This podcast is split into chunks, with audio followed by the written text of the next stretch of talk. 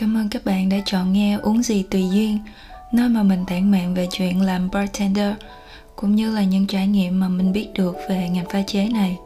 Mình hy vọng đây không chỉ là nơi mà các bạn ngồi lắng nghe mình mà đây còn là một trạm dừng chân tâm hồn, nơi cùng nhau chia sẻ những niềm vui, nỗi buồn trong cuộc sống, trong công việc và cả những giấc mơ mang tên chúng ta nữa. Hi, chào các bạn lại là Duyên đây. Đã cùng nhau trải qua 6 tháng đầy thử thách của năm 2023 rồi. Cuộc sống các bạn ổn không? Các bạn vẫn đang chăm chỉ trên hành trình của mình đấy chứ? Nếu một lúc nào đó các bạn thấy mệt, Thì cứ dừng chân nghỉ mệt.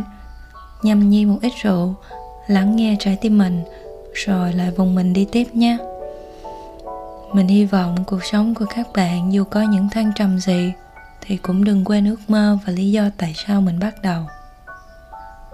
Và nếu hôm nay bạn đang cần một chút không gian nhỏ để bình yên lại tâm hồn đang nổi gió, thì ngồi xuống đây, đeo tai nghe vào và lắng nghe mình nhé.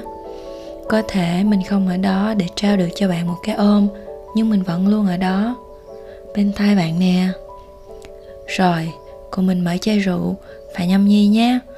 Hôm nay mình mang đến cho các bạn một dòng rượu rum cao cấp với sự cân bằng độc đáo giữa hương vị và mùi vị trong Sakapa XO.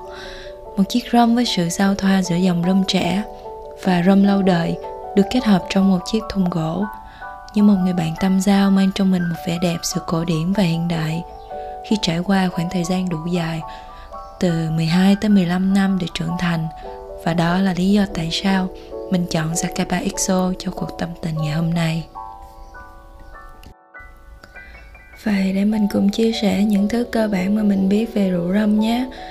Thì rum là một loại rượu pha chế đa năng, có thể uống một mình hoặc pha vào nhiều loại cocktail khác nhau. Rum được làm từ đường và có một lịch sử rất hấp dẫn. Rum là một loại rượu được chân cất từ mật đường mía hoặc là nước mía, được sản xuất ở các quốc gia trồng mía đường. Đường mía được phát hiện lần đầu tiên tại New Guinea vào khoảng 10.000 năm trước và sau đó lan rộng đến Trung Đông, châu Âu, Nam Mỹ và vùng Caribe. Một thời gian dài thì thương mại đường mía còn có liên quan mật thiết đến việc buôn bán nô lệ nữa đó. Nét độc đáo của rum được công nhận một cách công bằng dù là loại rượu trắng white rum hay là rượu đen dark rum.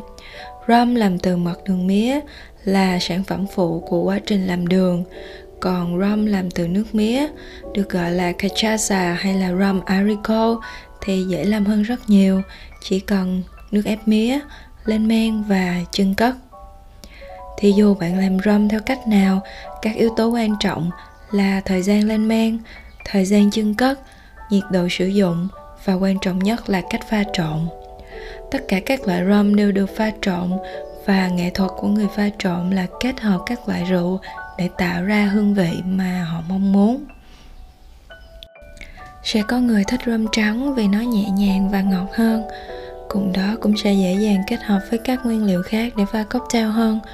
Đối với các cô nàng thích sự ngọt dịu và thơm thơm dễ uống, thì một ly daiquiri vị trái cây hay một chút béo từ pina colada rum trắng sẽ là một sự lựa chọn hàng đầu hay đối với các quý ông thích trải nghiệm sự đậm đà, ngào ngạt từ những giọt rượu rum nguyên chất, có đá hoặc là không đá, thì dark rum được ủ lâu năm như là Havana hay là Zacapa là một sự gợi ý tuyệt vời, kể cả khi là dùng nó để pha cocktail như là old fashion cũng giúp gia tăng thêm trải nghiệm hương vị rất nhiều cho dòng rum này đó.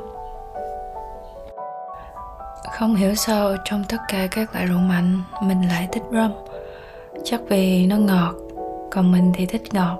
Cả nghệ đen lẫn nghệ bóng, mà rum thì lại làm từ đường nữa. Mình nhớ có lần mình tham gia một cuộc thi cocktail về chủ đề là sustainable của Florida Kenya mình rất là tâm huyết với cái ờ, ý tưởng trong bài thi của mình. Và ly cocktail này mình làm nó cũng có hơi hướng ngọt một chút nữa. Và bởi vì mình không chỉ là một người quan tâm đến môi trường và mà còn là vì mình là một người rất thích rum nữa. Mình đã đọc và thử rất nhiều công thức khác nhau để tạo ra được một ly cocktail có liên kết chặt chẽ với ý tưởng của mình nhất. Và rồi ngày mình thi, mặc dù mình chuẩn bị rất kỹ nhưng mà mình vẫn rất là hồi hộp. Chắc tại là vì mình mình suy nghĩ nhiều á, mình đầu tư rất nhiều á. Cho nên là mình rất là, kiểu, lo lắng á. Và chắc cũng hẳn là do mình cũng còn mới và ít kinh nghiệm thi thố ấy thế nên là trong lúc thuyết trình á, mình gần như là quên sạch hết cái nội dung mà mình muốn diễn đạt. Giống như là mình chỉ còn cố gắng vớt phát được những cái từ vựng còn sót lại trong đầu mà thôi. Thì lúc đó mình hồi hộp đến mức gần như là mất giọng. Tay thì run cầm cập và rồi vì cái tay mình run quá nên mình không cầm chắc được chiếc ly. Nên đã để nó rơi vỡ. Trước mặt bốn vị giám khảo đang chăm chú lắng nghe và quan sát mình. Mình vẫn nhớ như in cái khoảnh khắc mà chiếc ly rơi xuống thời gian như đứng lại khi cả cái hội trường gần như im bặt trong cái khoảnh khắc đó. Dĩ nhiên là với cái lỗi này thì mình không thể giành được ngôi vị cao nhất rồi. Chỉ có thể dừng chân ở top 6 thôi vừa lúc thi ra thì mình cố gắng cười giao lưu với các bạn còn lại. Như thể là mình vẫn ổn ấy. Ấy vậy mà khi một người chị của mình nó bước lại ôm mình xong rồi vỗ vai nói là, không sao, em đã làm rất tốt rồi. Thì lúc đó mình khóc òa lên như một đứa trẻ luôn. Mình khóc không phải vì mình sợ hay là mình hồi hộp mình khóc vì mình đã không có một sự chuẩn bị tinh thần kỹ lưỡng, nên mới dẫn đến một cái lỗi kỹ thuật trầm trọng đến như vậy. Mình ghét bản thân mình lúc đó lắm. Mình thấy mình thật là vô dụng. Có cái ly mà cầm cũng rớt. Mình ghét bản thân mình vì mình không đủ giỏi. Coi thuyết trình mấy chữ thôi mà cũng không nhớ. Mình đổ lỗi hết tất cả mọi thứ lên đầu mình dù cho là lúc đó có bao nhiêu người ở xung quanh đang động viên mình nhưng mình chẳng để tâm.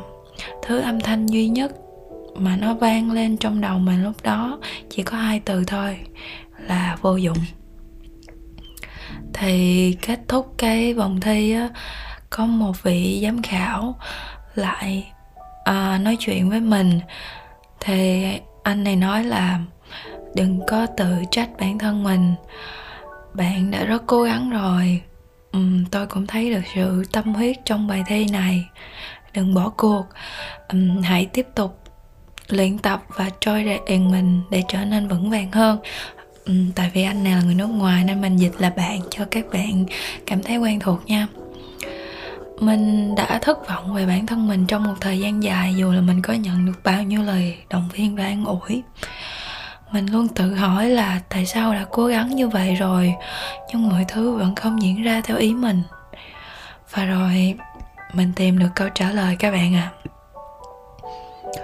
thật ra thì thất bại không có nghĩa là kết thúc, mà đó là một bài học và thậm chí là một cơ hội nữa bài học mà mình rút ra được là không có gì hoàn hảo, cuộc sống này luôn có những thứ bất ngờ xảy ra và việc của mình là thay đổi để thích nghi với cái khó khăn, thậm chí là cái nỗi đau ấy.